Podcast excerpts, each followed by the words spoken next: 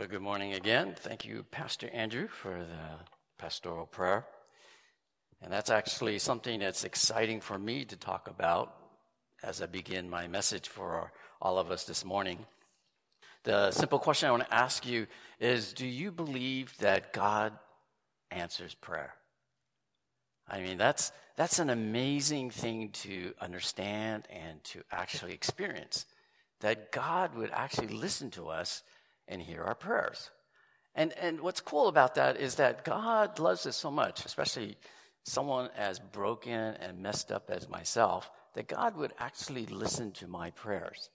And that's part of something that's exciting for me to share with you this morning is the uh, amazing grace that God gives to us.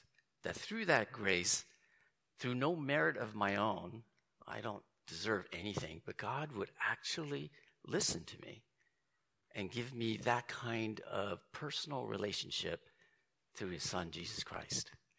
And then I have an opportunity then to, to share about that to people like you, to be able to share his glory, to extend his glory to the rest of the world.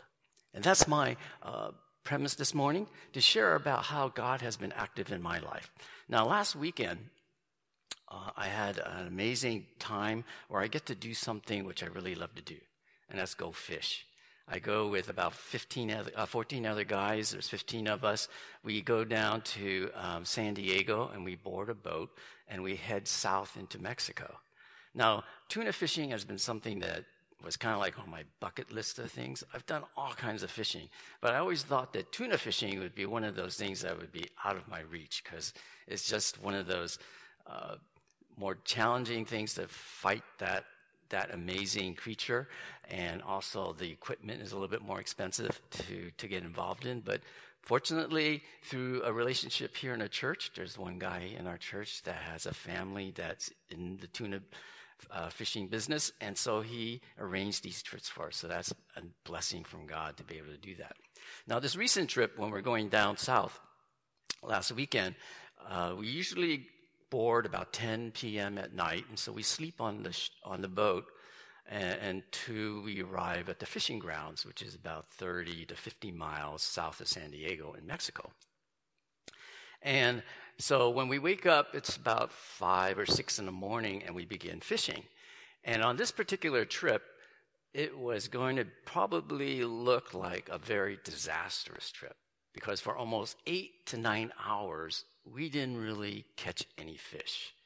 There was 15 of us, and maybe we caught six or seven uh, skipjack, which is not really tuna. It's actually a mackerel, a big mackerel, and, and a couple of dorado, which is, for some of you that are familiar, it's mahi mahi. Uh, so it's an interesting fish too. But we only had six to eight of these fish for 15 of us after seven to eight hours. So when you're on a boat in the middle of the ocean rocking, there's really nothing much to do but kind of stare at each other and nod off into sleepiness. So on this particular trip, I I had realized this is going to be a pretty bad, disappointing trip. But I usually do something and, and don't think I'm childish, but I usually pray before I go fishing because uh, you know, in my childlike mind, I feel I have a special relationship with God and that God will grant any brazen request that I give to him. So at the 11th hour, desperate times require desperate measures. So I remembered, oh yeah, I haven't prayed today. So in the galley, as I'm nodding off and watching everybody, everybody else trying to avoid getting sick, I'm praying to God. I said, God, help me get my limit of yellowfin tuna. and so this is about like almost three o'clock, and I know we're almost about to return back to San Diego. So as soon as I said that prayer, and then, oh, okay, I also have to add this, not thinking that I'm selfish and self centered. I did say, oh, yeah, uh, can you help the other guys get fish too? so I gave him a plug to God. And then as soon as I gave that prayer, the captain goes over to the intercom and he says, Hey, we just hit a big school of fish. They're all around us on the boat, so just cast out. So, how they stimulate the, the tuna to come up to the surface is the deckhands start chumming uh, sardines in the water. So, all day they've been trying to do this, but nothing's happening. And as soon as they did it on this particular time, the water started to explode. That means the tuna are all coming up to feed. And so we just start throwing our lines out, and then we're hitting tuna. And also skipjack because in in the midst of the water you don't know what's going to come out of the water. And usually tuna and skipjack uh, are are um, schooling together.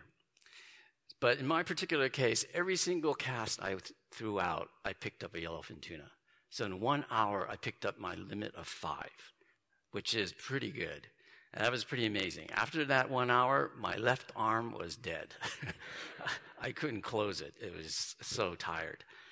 And, and so it was amazing that, that God actually listened to me and answered my prayer. And I tell you, it couldn't be anything else because I'm not that skillful. I'm pretty novice at catching tuna. But I was the only one in the boat who limited out. And every cast I cast out, I had a yellowfin tuna, which is there's no way you can select. Other guys had to fight uh, skipjack, or they, they then they would get a yellowfin, but they nobody else got five consecutive yellow, yellowfin, and I was only one out of the 15. That was an amazing testimony of God's grace to me and being able to answer my prayer. So that's a little tip. Go ahead and ask God for anything. Tell whether He'll answer it yes or no. But for me, that's been my amazing experience on that last trip. And for me to be able to share that story of His amazing grace to me, of answered prayer, is my way of being able to extend His glory to others through my testimony and witness. Enjoying God's grace and extending His glory is exactly what God's plan is and purpose for His people. David Platt says this in his book, Radical. God's plan and purpose for His people is to enjoy God's grace, but also to extend God's glory to ends of the earth. Can you believe that? That the most awesome God wants to have us enjoy his blessing, to enjoy his grace, and especially the grace that comes through his son, Jesus Christ. And be able to, to experience that grace, which I have, to transform you, to change you, to give you peace and comfort that nothing else in the world can and then be able to share that with other people through your witness and your testimony is how you give God the credit. Just as I give God the credit for allowing me to catch the fish, that's how we extend his greatness or his glory to other people. And that's God's purpose for us. And that's an amazing purpose because all of us come into this world wondering, why are we here? And if you follow Jesus Christ, you have a purpose that is greater than yourself, that God intended you to do for Him. And this purpose, this plan that God had, had for all of us, is something that He planned and was intentional about from the beginning of creation. To mankind, He says this in Genesis 1, verse 26 to 28. The verses say, Then God said, Let us make man in our image, after our likeness. And in, in continuing in verse 27. So God created man in his own image. In the image of God, he created him. Male and female, he created them. And God blessed them, and God said to them, Be fruitful and multiply and fill the earth and subdue it. Now, in that creation story, God created, of all the creatures, he chose man and women to be in his likeness. That's an amazing thing that we look like God. And his intentionality to do that is because when we walk the earth, when we do things that are similar to what God does, others would recognize that. And that's God's intention, that we would be like him to others. And in this passage from Genesis 1, in the creation story, it says there that in verse 28, and God blessed them out of no merit, no accomplishments done yet, nothing that men and women have done to deserve that kind of credit, God said he blessed them. That's grace. Right off the bat in the creation story, God demonstrates his amazing grace by blessing humankind. And, and do we deserve it? No. But it's God's choice to do that. And God blessed them and said, Be fruitful and multiply. And right there, you get this concept that's important for God that his people multiply, become numerous, to spread his likeness throughout the world. And that's part of the, uh, that's the plan that God had from the, from the beginning, that we would uh, enjoy his grace and extend his glory to the ends of the earth. In the story of the calling of Abram, who later his name is changed to Abraham, in Genesis 12, verse 1 to 3, we see the same thing, where Abraham is blessed by God, and the scripture says he will be a blessing to others. Verse 1 in chapter 12 of Genesis Now the Lord said to Abram, Go from your country and your kindred and your father's house to the land that I will show you. I will make of you a great nation, and I will bless you and make your name great, so that you will be a blessing. And in you, further in verse 3, and in you all the families of the earth shall be blessed. Here again, we see God's grace to Abraham. Abraham doesn't deserve this. He hasn't done anything. God, of his own volition, chooses Abraham to bless him, to extend his grace to him without any merit from, from Abraham to be able to be a blessing to others so that he would be a great nation, so that other nations, families in other nations, may know our great God. And finally, in, in, in, in Acts 1, verse 8, this concept of God blessing his people, wanting us to enjoy his grace, and then through that experience, extending that, that, that, that amazing grace that he has to others to be able to share his glory comes clearly from what Jesus tells his followers in the early church and essentially to us to this day.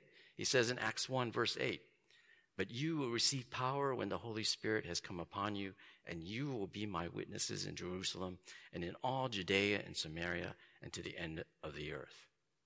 We are to be his witnesses, to testify, to have testimony about our great God, about Jesus, who gives us the most wonderful gift of grace through the Holy Spirit. That the Holy Spirit that He gives to us gives us an amazing power, superpower, a power where, like in my fishing story, you can ask God, and God will actually listen to you and can answer you in a positive way or whatever way. But that's the kind of relationship that we have through Jesus Christ. And that's what Jesus says to go and be his witnesses in Jerusalem, Judea, and Samaria, and to the end of the earth. That's our purpose, to extend his glory throughout the world.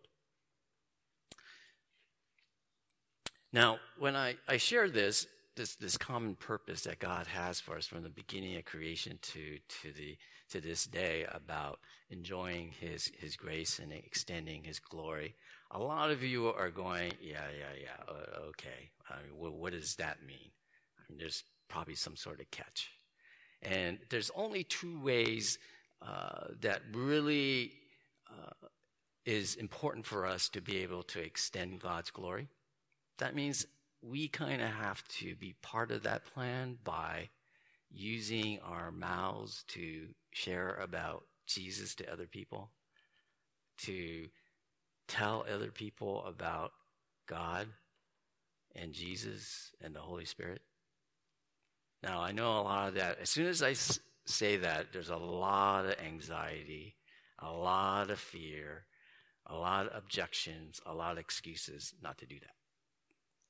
But if first understand, and if you believe me that that's God's plan for us to enjoy His grace, which if you made that commitment to Jesus Christ and received um, grace through that, then your life has changed. It should be genuinely changed. And in response to that, you would want to share that good news with others, to be able to share God's glory to other people.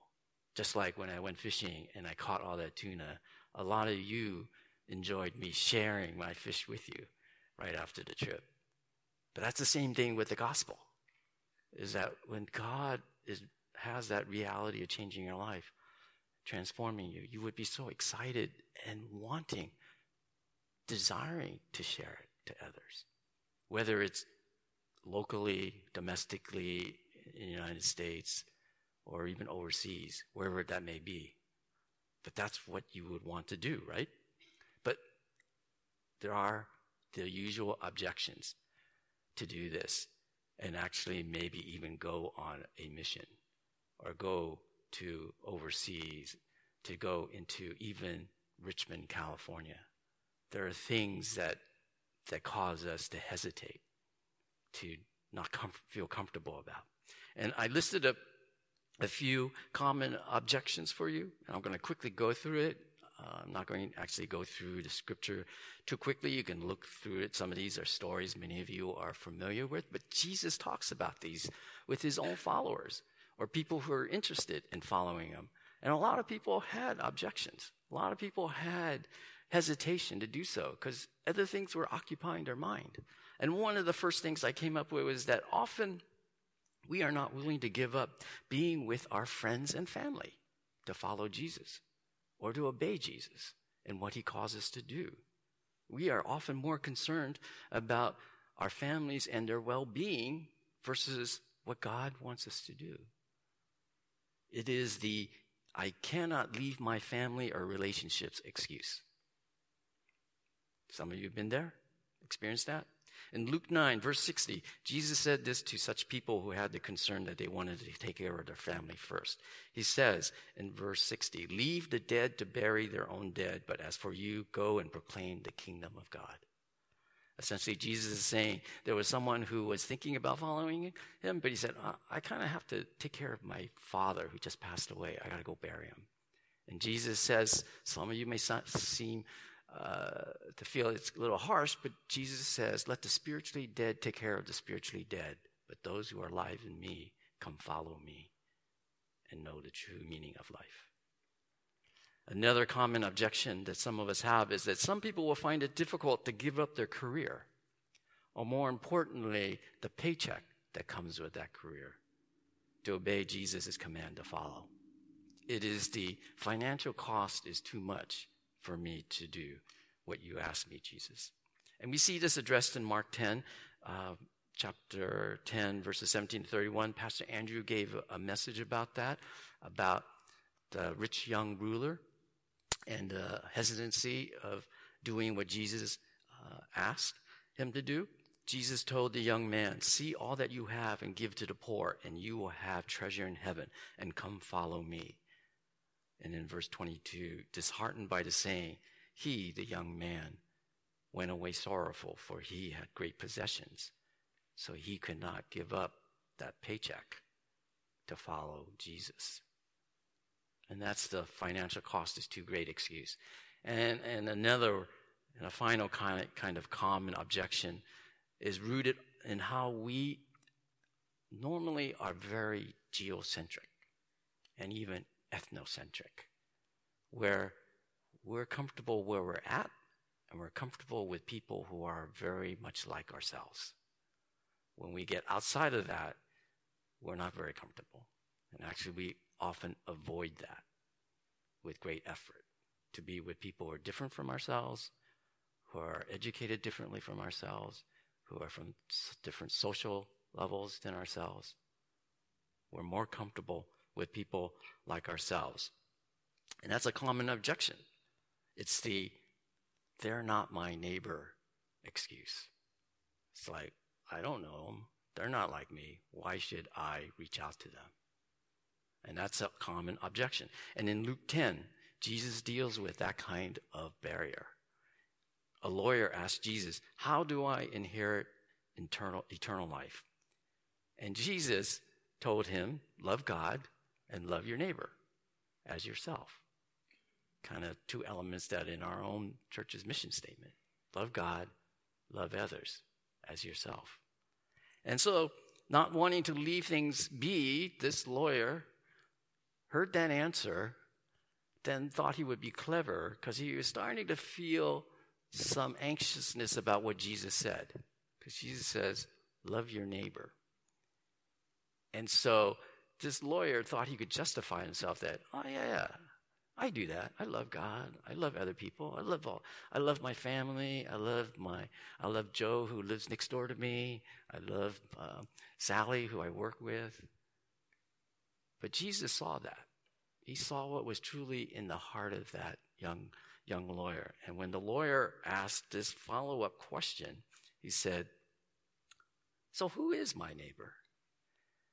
And Jesus said something to him to challenge him to get him out of his comfort zone.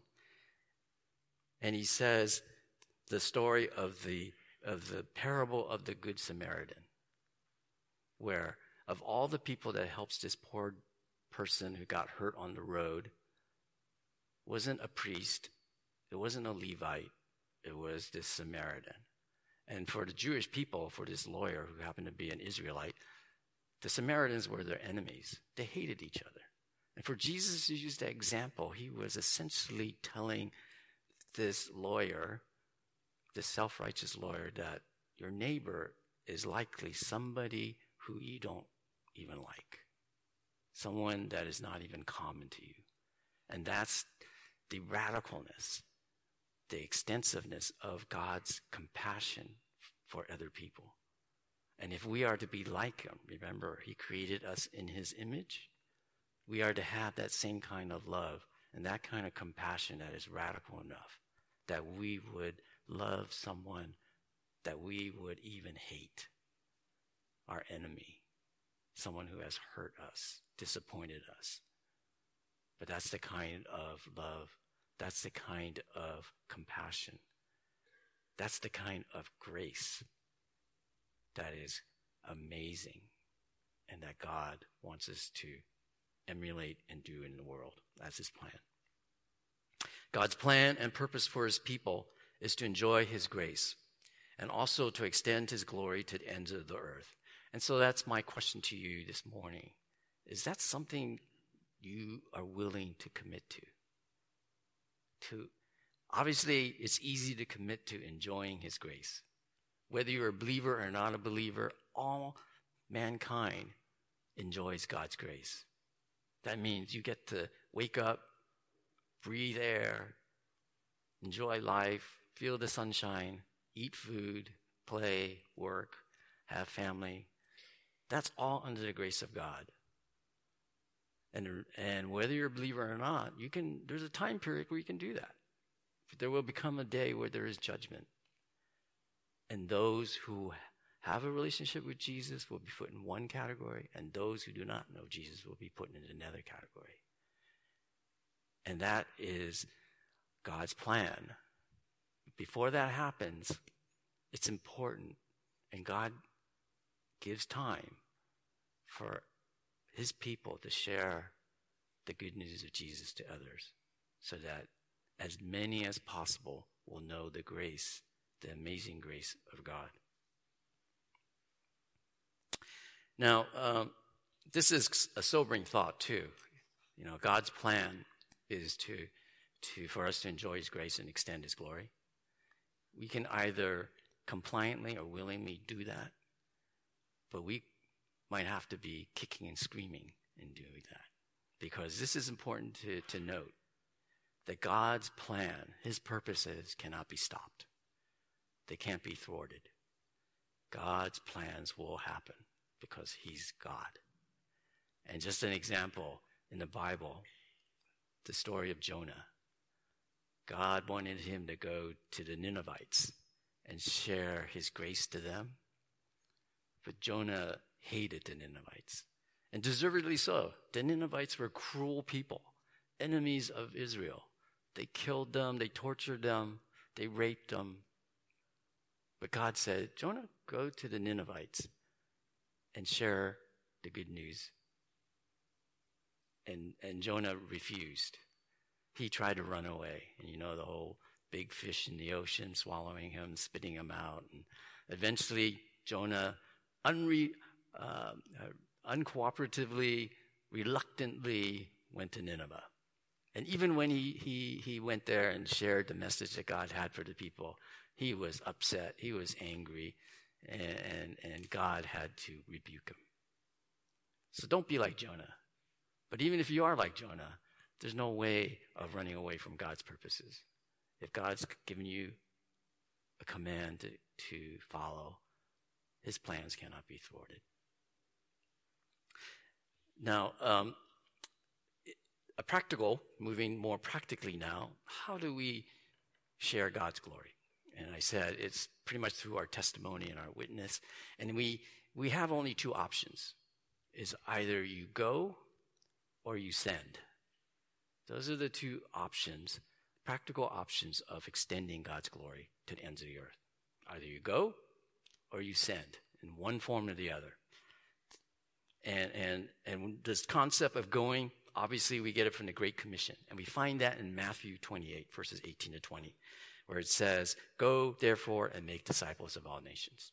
Pretty simple. It's right there. You can interpret go in any other, any form you want, but go means to move from one place to another. So whatever that means to you, essentially God's plan is for us to go somewhere and to make disciples of all nations. And then sending is, is just an opportunity to, to support those who are going. So those are the two options, go or send. And very practically, our missions team in your programs, there's this green flyer, and it kind of has, for anyone thinking about going or even sending, you kind of have to do a little bit of own personal preparation. You have to have a plan.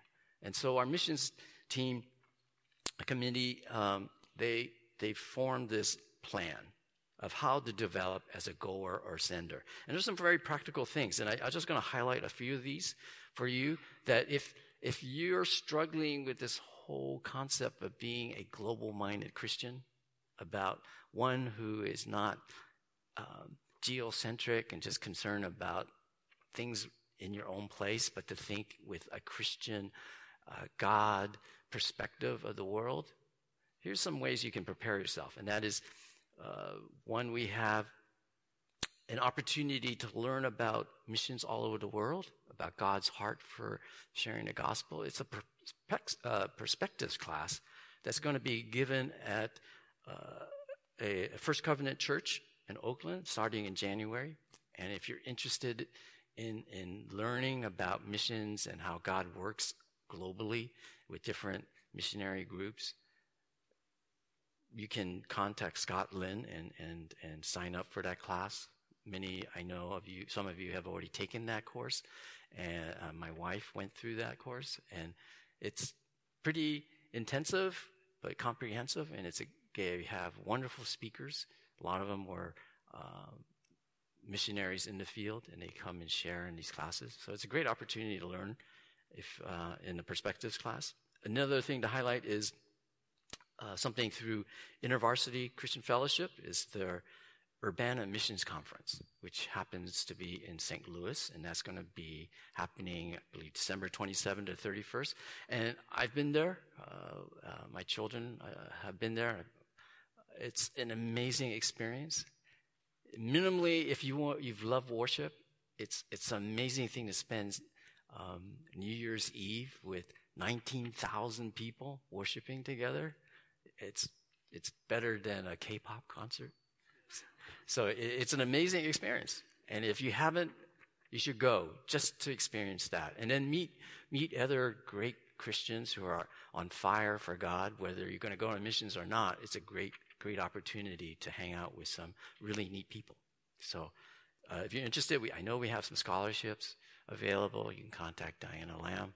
If you're interested, I really encourage you. It, it, once in a lifetime. And, and some people have this um, misunderstanding that this Urbana conference is just for college age people. It isn't.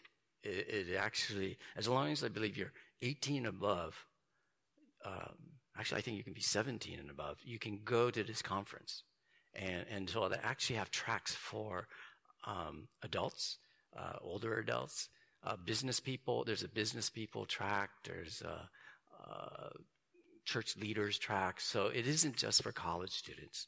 And so I do encourage you, if you really want to enjoy a time of learning uh, about missions and what God's doing in the world, this is a great conference to attend.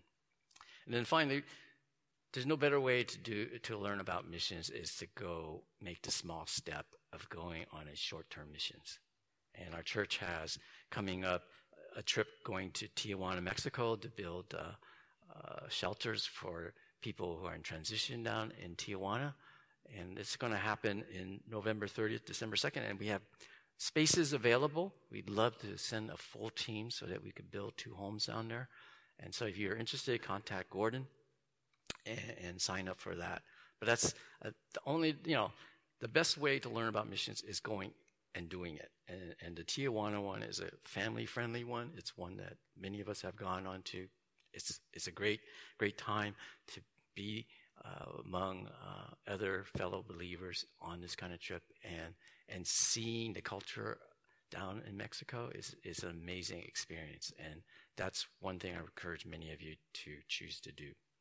Now, given these kind of options, you can read all of them. Actually, today we're going to have a missionary fair after service where you're going to be able to uh, interact with some live missionaries that our church supports and also look at some some booths about other mission organizations. So that's going to happen after service. Um, there'll be more instructions about that later uh, before we we finish um, the service. But better yet, we have I have a live missionaries here, two people that our church uh, love and, and, have supported over the year uh, past six years or so, seven years, on their mission in Japan. So I want you all to give a warm welcome. Christian Layman Church, welcome to Mark and Jen Bello.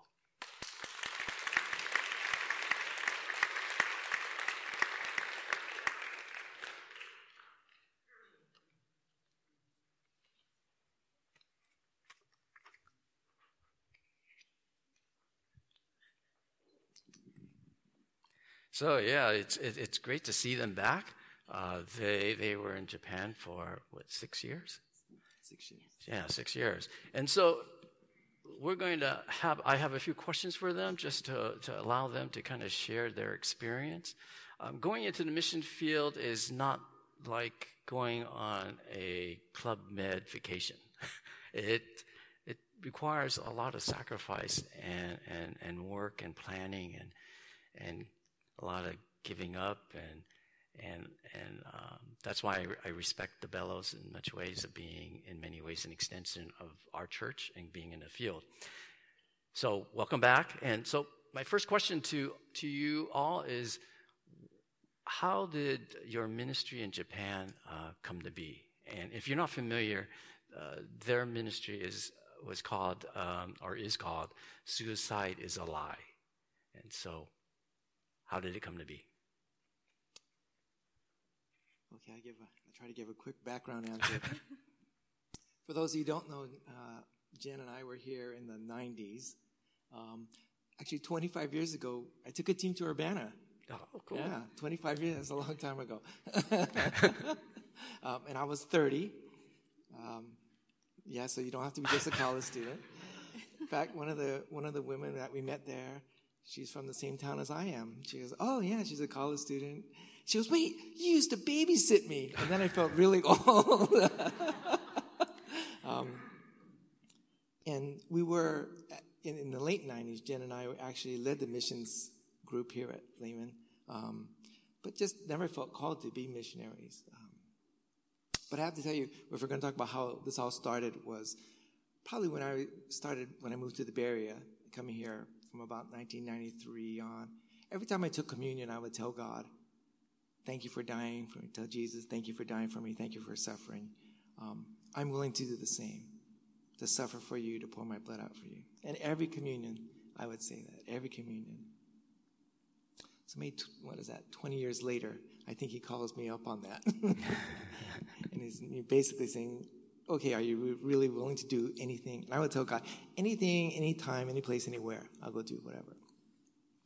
Um, so in 2011, um, we were asked to consider going to Japan on a short term mission with our church. And I'm not a traveler. I didn't get my passport till I was 42. I don't travel. um, but we said, you know, when your pastor asks you if you want to do something and you don't really want to do it, what do you say? Well, let me pray about it, right? so I said, yeah, let me pray about it. So the second day about praying about it, I'm asking God, do you want us to go on the short-term trip to Japan? And, and God says, are you willing to move to Japan? I'm like, you know, that's, you know, that's, you know, I've got a question, he asks you a question kind of thing. and I yelled it out of the shower. And Jen screamed, because that's just not us. You know, we're thinking, God, do you want us to go on a, on a short-term trip? And, but to move to Japan, that's, that's not us. Um, a few weeks later, taking a shower again, and God puts on our heart about reducing, working towards reducing suicide dramatically in Japan. And I remember taking, after taking a shower, go downstairs, check the internet. Oh my gosh, suicide's a problem in Japan. I didn't even know it was a problem in Japan. But every two or three days after that, I kept hearing reducing suicide in Japan, reducing suicide. Um, and it just wouldn't go away. Um, I'm going to try to combine one and a couple of things together here. Uh, so you think, gosh, are you calling us to Japan? I mean, and then you check with God. You go, God, I, do you have the right guy? I, I've never been to Japan. I don't speak any Japanese. I still don't speak any Japanese. I don't know anything about suicide. I'm in the middle of career, uh, uh, IT career, and I'm serving you faithfully here, you know, at a church that we were at. And why pick up and move? Our, our, Jen's involved in church. Our kids are involved in a good education program in Irvine. It just doesn't make sense. And I reminded God several times, I don't speak the language. I don't know anything about suicide. I've never been to Japan. um, but it kept coming. And eventually we decided uh, to go. And uh, God was incredibly faithful, even setting up a nonprofit organization. I mean, we don't speak any Japanese. You know how hard it is to set up an organization here in the States. And so we asked somebody one day and they said, oh, they'll help us. They just set it up and they just set up a nonprofit organization. And within a month, we had a nonprofit organization running. At least I think so. All the paperwork's in Japanese. so I can't, but that's what she said. So, um, but God has been faithful in so many ways. And, um, before we went, we spent, an, we spent a year just trying to research about suicide, root causes, symptoms, and trying to come up with uh, strategies how to come against it, etc. So, so Mark shared about the, the original call from God to go to Japan, and he shared a bit about his his resistance, his his Moses and Jonah kind of experience. Did you have any struggles or resistance that you'd like to share with us? Yeah, I think. Oh, it's loud. Um, I think as a as a growing up as a Christian, respecting my parents' wishes. They're believers. They believe in missions. Um, but surprisingly, that was the most difficult thing to tell them because we always considered ourselves the senders, you know. Um, but to actually tell them, oh, I think we're gonna we're gonna go to Japan and we're gonna sell everything we have um, that really brushed up against um, my fear of their disapproval, uh, fear of what they considered successful. Um, and it, it, sounds shallow, but it was it was very difficult for all of us involved, and my parents included. Just talking with them, um, what it revealed in our difficulty with them accepting our calling was um, that they were fearful for us. It, remember, this was 2011 when we first told them, 2012 beginning of it, and the uh, tsunami had happened and there was a lot of radiation in the waters and they were really fearful that I was taking their grandkids and moving to a place that was not healthy. Um, so they had probably some legitimate concerns, but I think a lot of it was fear. Um, and walking through that with them. Um, but I would have to say that was the most difficult because when you have your eyes on the Lord, you know He's going to take care of you. But then when you shift over and you have your eyes on your parents, uh, that was uh, incredibly difficult and we it took a few years to work through that. So that was a sacrifice to tell them, we love you, we hear what you're saying, but we need to follow the Lord.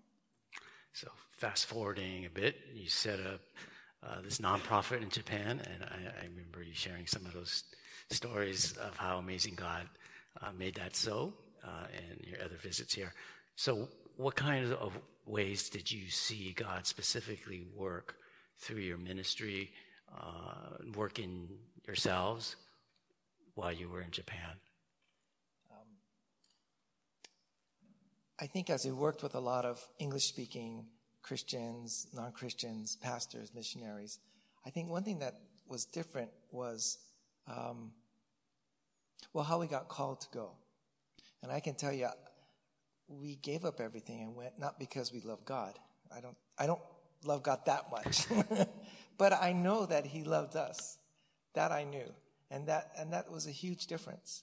So when we're out in the field and things get difficult, and things are difficult, uh, but God loves us. And if you know why you're called, you can do deal with whatever. You go, no, I'm supposed to be here, and yeah, that's a that's a red red light, or that's a that's a hurdle, but but you know, but we're called to be here. We're called to go. Um, so a lot of what we did and, and our hearts, really, even before we went, our, our life statement, what did you call our, our mission statement for our family was uh, freedom in Christ. It is for freedom's sake that Christ set you free. To be free from either sin or death or bad religion. And so we would meet with a lot of pastors and missionaries and ministers out there and just share no, no, we don't have to do any of this. We don't have to do this. We get to. It's an opportunity. We get to walk with God and do this and be a light in the land that is very dark. Um, so we did a lot of ministry to people who had anxieties or depression, uh, even even Christians, or even dealing with suicide. Again, even with Christians, people, you know, their parents are Christians and they committed suicide. The, the enemy is really, really sneaky, and um, so just walking with people, listening, um, doing a lot of educational things, doing a lot of training, getting people to explore their feelings, root cause uh, of things, and trying to set them free, either from the expectations put upon them by their church, their sending churches, or expectation from the mission, or expectation of just their Christianity that said, no, they have to do this for God to love them. And we would tell them, no, whether you go or not, God doesn't, you know, before we left, we thought, whether we go or not, God isn't going to love us anymore. And if we choose not to go, He's not going to love us any less. It's, it's the same. He gave His Son for us. He's not going, He's not going to give us anymore. He gave everything for us. And that was freeing. And I hope that was a lot of freedom we were in, able to introduce to people out in the field, um, as well as working with non believers there and or people dealing with anxiety and depression. Well, thanks for sharing. And uh, let me give an opportunity to pray for them uh, as they transition back to the States. Um, they're going to go through a bit of reflecting and debriefing, and, and, and you can imagine the culture shock of coming back to, to, to the U.S. So let me pray for them. Uh, can I say one thing first? Oh, sure. I just wanted to thank um, a lot of you who actually reached out a lot personally, and even some came to visit us in Japan, just walking with us, because we really felt like we were doing it together. We weren't like special experts sent out. Um, it was very homegrown, and I think that's something really special about CLC. So I just want to say thank you. Yes, yeah. Thank It's only pray. Heavenly Father, I just thank you for uh, Jen and Mark, who, who are part of our body, and um, they are our hands and feet. And they are they were serving in Japan for over six years, and, and we know it came at a cost, but we know that you had called them and they were in the right place at the right time. So we pray that you would continue to bless them as they, they have returned. Um, the future is not quite clear for them. Allow them a time, safe space to, to, to rejuvenate, to renew themselves, to be able to reflect on what happened. And Lord, uh, you're a good God, and you're God um, not because of what they have done, uh, but because out of your great love for them, you will bless them with your amazing grace. So I thank you, Lord, for, for their service, and I thank you for their contribution and sharing this morning. So I thank you in Jesus' name. Amen. Let's give them a, a hand.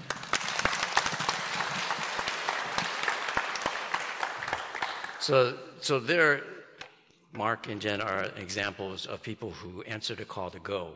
Now, I said there's only two options to extend God's glory. It's either to go or to send.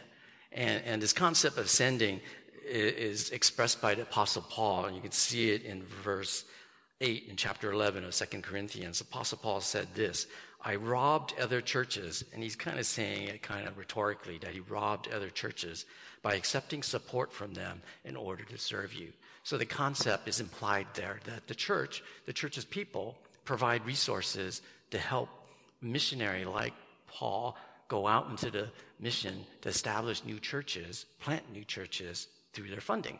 And that's the concept of what it means to be a sender, to be a sender in God's plan. And instead of me talking, I have another person that is a very great sender, is Steve Louie. So why don't we call him up, give him a welcome, and then I have a few questions for him to share.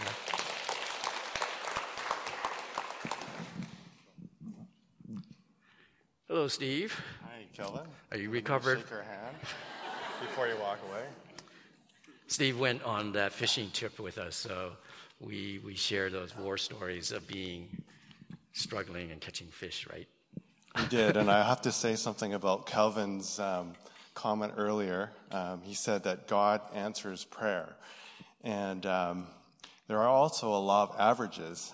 And Kelvin caught five, and I caught zero. but that's okay because I had uh, I went from the house of feasting to the house of mourning, right? But in my morning, I had to, I did something really interesting. I've always wanted to go and see David Jeremiah at Shadow Mountain Church in San Diego, and I says, well, since I'm in the house of mourning, I'm going to go and see David Jeremiah, and it was a huge blessing to my wife Colleen and I. So that's the. He does answer prayers. My prayer wasn't as exciting as yours, been catching the fish, but it's okay. Thank you. Well, you, you got uh, spiritual feeding in another way. Exactly. Yeah, okay. Exactly. So, so Steve, you're here as a representative of a, of a sender. So, how, what what in your life caused you to inspire you to be a sender? Yeah, that's a great question. Um, first of all, I want to say hi to everybody here today. You're, I'm excited to see everyone because this, for me, is a very valuable time to share a little bit about my life. Um, I've had a really exciting, blessed life, I have to say. Um, when I was young, grew up in Canada, and I went to a small church called Hollyburn Gospel Chapel. And at that time, as a young person, I saw how the church supported ministries. So they supported ministries in countries all over the world, in Bolivia, a lot of South America. And then when I was in Toronto, living with Colleen and I and our youngest Davis, uh, we went to a church called the People's Church. And there was a pastor there, whose name was Oswald Smith. And um, he had a great influence. The, the church was all about missions. And um, he said, if you can't go yourself, you must send another. So that resonated in my mind. I said, wow, that's an interesting concept because we just couldn't go abroad. We didn't feel like, you know, we are already living away from Vancouver where we grew up. And you know, how could we go somewhere even further? So to hear that concept, it really resonated with me. And then also, um, one of my uncles, um, Bill Lee, Bill and Miriam Lee, they um, actually went to Taiwan in the 70s and they started the Navigator. So part of our family, um, they were into missions. And so I had this influence very early in my, in my life. And of course, my dad was a big supporter of missions. So. Uh, can you uh, share a bit about some of the ministries overseas that you support and and how some of the, those ministries you've seen God's workings? Yeah, that's a great question. So, you know, in terms of you know why I'd want to support the missions, uh, a little bit of the history, but is that you know really the greatest thing that we can do is share the gospel because as believers we've been saved, right? We have nothing to fear, right? And you want to be able to share that with other people. So um, there's a couple of missions abroad that um, Colleen and I have supported. Uh, one of them is um, Hope for the Nations, um, Philippines. Uh, another one is uh, Young Life China, and actually it's Young Life Asia. And I think um, there's people here can get involved in that, and I'm going to ask you later if you want to support it. And another one is also Bring the Books, which is a ministry um, that's about uh, distributing Christian literature in China, right? And um, it's sanctioned by the Chinese government, so they uh, repurpose Christian material and distribute to rural parts of China. Uh, I'll come back and describe um, what Hope for the Nations is because I think I forgot to describe in detail. But that ministry is about um, supporting and serving the underprivileged in the city of Davao. Uh, a good friend of mine who was uh, uh, in his career in software decided to go to, he felt called to go into missions like um, Jen and Mark. And um, he went to the Philippines to where he's from and he's working in the inner city and they're teaching these young kids who have no hope for a, a bright future just life skills and then through that teaching them education health and and, um, and they're sharing the bible right so all three of the ministries that i've that we've supported have been around um, supporting and making sure that we're sharing the lord's goodness and grace in the gospel and then the third one is Young Life, of course. And Young Life, um, it's a global ministry, but I got involved with Young Life uh, at an early age uh, when I was a teenager. And that's where I became a Christian at a Young Life camp. So to me, I've been involved most of my life. And about five years ago, I got back connected with Young Life China, and they bring a group of Chinese people, students, into the U.S. every year and they were looking for homestay families. And so Colleen and I decided to to do that, and we've been richly blessed. It's been amazing because we've met these kids who come from China. Um, they're for, here for a two week um, visit, and we find out at the beginning they're kind of cool, not sure where they're coming from. By the end, they're just so excited. They, their lives have been transformed, and it was so amazing to hear that in China you've never heard the name Jesus. They don't, they've never heard the name Jesus before. And to me, that blows my mind because we're, we're here in the U.S., you know, we hear it, um, hear his name and we haven't understand there's resources and people, but in China, don't hear about it. So briefly, is there finally something you can say to encourage the church about being senders? Sure. So um, I thought about this um, because Kelvin gave me these questions in advance, to, so I wasn't completely caught off guard. But in, in my career, um, I've been involved in the software industry, and one of our customers um, had been Amazon. So we all understand Amazon, right? We we go online, we love the great prices, we click buy, and two days later, um, a guy in a brown suit shows up uh, from UPS or, Fe- or maybe FedEx, right? And we shake his hand, we get the package, we're so excited, right? In a lot of ways, um, missions, people in missions, they're like those people on the, the last mile. Uh, they hand you the package, right? But what's really going on here? There's a lot behind them, right? There's thousands of people there's conveyor belts, there's logistics trucks, there's everything to deliver that package. But you, as a consumer, get that experience. You get that package, you rip it open. Oh, I got this, I got it for a great deal, right? So, as a sender, we're like the people, we're the infrastructure, right? My experience in talking with different missions people is that it's really hard. They're confronted with um, a lot of challenges, right?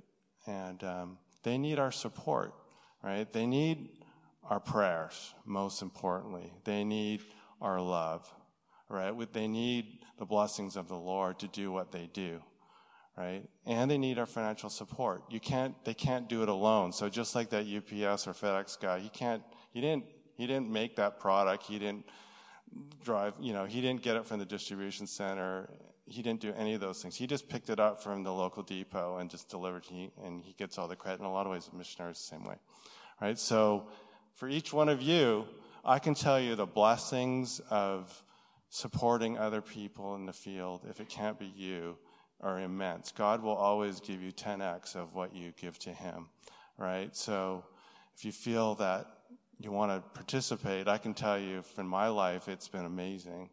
Um, and just this last summer, these girls I'd mentioned from Young Life, they came, they stayed at our house for three days, and uh, we saw them two weeks later, and then one of them committed their life to Christ. It was just an amazing thing. So to me, I just brought, it brought tears to my eyes to say that I just did one little thing. I opened up my house, fed them a meal, shared a little bit of our life with them, and they, and God does everything else, right? So.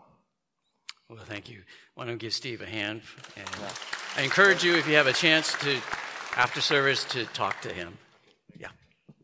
Well, you know, we've been talking about being goers and senders, and, and it's a great thing to follow God's plan and doing that, but there is a cost, there is a risk. But God's a great God that will reward, give a reward for if you are obedient. Following Jesus has a cost, but Jesus promises us that anything we sacrifice for him, he will return back a hundredfold. When we sacrifice, it's an opportunity for God to bless us, to extend his amazing grace. Now, I want to go back to that story that I'm using as a mini parable the, for me, my, my fishing. Now, there's a part of that fishing story that required us to kind of sacrifice when we go fishing, we usually carry our passports because we want to go into Mexico and be able to fish in Mexican waters. But without a passport, we can't really do that. So it cuts out a big portion of the fishing grounds and also an option that could be viable because the, the tuna are mobile and they could decide all of a sudden go into Mexican waters and you can't chase after them. So on this particular trip, we always send out an email and text messages, whatever, and phone calls. We tell everybody whenever we see them, bring your passport. Bring your passport. We do this on every trip. We do this months in advance. I mean, we, we, we say it to, to we're, we're tired of saying it. But on this particular trip, one of the members of our fishing party thought he, he knew where his passport was. So it was like an hour before the trip, he went to go get it, and it wasn't there. And so he was frantic. He tore down his house trying to find that passport. But he finally had to call us and said, I can't find my passport. Now, there's 14 other guys. We all have our passports. And so, you know, we're not that magnanimous. I mean, we were thinking, we gave you forewarning. There was enough heads up. I think we're going to have to leave you at the dock. because 14 other guys have their passports and we're going to go after yellowfin tuna. So then one of the guys had a, um, the fortunate gumption to talk to the captain, and the captain said, uh, I think we should be able to find fish without passports. So why don't you have that guy come? So I remember on the speakerphone, uh, Warren was on the phone, and he called this friend, and and this friend was like giddy like a child. I mean, we could hear him giggling and screaming, and he was so happy that he could come on the trip. But my point is here it took 14 of us to be willing to sacrifice our interest for the interest of that one person. God heard our prayers, and we did catch fish. So that was an amazing testimony of what God wants to do for us, that He wants to bless us, and He has an amazing capacity to extend His grace to us. Jesus says this in verse 29 to 30 and verse 10 of Mark. Jesus said, Truly I say to you, there is no one who has left house or brothers or sisters or mother or father or children or lands for my sake and for the gospel who will not receive a hundredfold now in this time houses and brothers and sisters and mothers and children and lands with persecutions and in the age to come eternal life. That's an amazing promise when we are willing to sacrifice for him. To be a sender or goer, it's a real cost. It requires sacrifice. But we gladly do this because Jesus made the ultimate sacrifice for us on the cross. And that's why today we have an opportunity to remember Jesus and what he did on the cross through communion. And before me is the Lord's table. And uh, on the night that Jesus was betrayed, he had an intimate meal with his disciples. And on that evening, uh, during the meal, Jesus took bread, he gave thanks, and he broke it. And he said, This is my body that has been given to you. Remember me in doing this. And then later, after the meal was done, Jesus took a cup of wine and he said, This is the new covenant in my blood. Drink of it in remembrance of me. So that's what we celebrate, what Jesus did on the cross, so that we could be reconciled with God and receive that amazing grace that transforms us and allows us to have eternal life. Here at Christian Layman Church, we practice what is known as open communion. So all you have had done is made that personal commitment to follow Jesus as your Lord and Savior, and you're welcome to come enjoy the table. And you can just come down the center aisle, take a piece of the bread, dip it in the juice, and eat of it at your own timing. So let me pray for us as we prepare for this time. Also, today we have special blessings. So I encourage you to receive special blessings from our prayer ministers up here. It's an opportunity to allow God to give you uh, His grace through our prayer ministers. If there's something more specific that you like to be uh, prayed over, some concern, some burden, we have prayer ministers in the back in the prayer station back there who will be happy to pray for you more extensively. So I invite you to come. Let us pray. Heavenly Father, thank you for your son Jesus who went to the cross so that we may be reconciled back to you, that he paid the price, that we can be uh, washed of our sins, our brokenness, so that we can be made worthy to receive your communion and a relationship with you. We thank you, Lord, for your graciousness, and it's all to you, to your glory, that we give testimony and testify to. So we thank you in Jesus' name. Amen.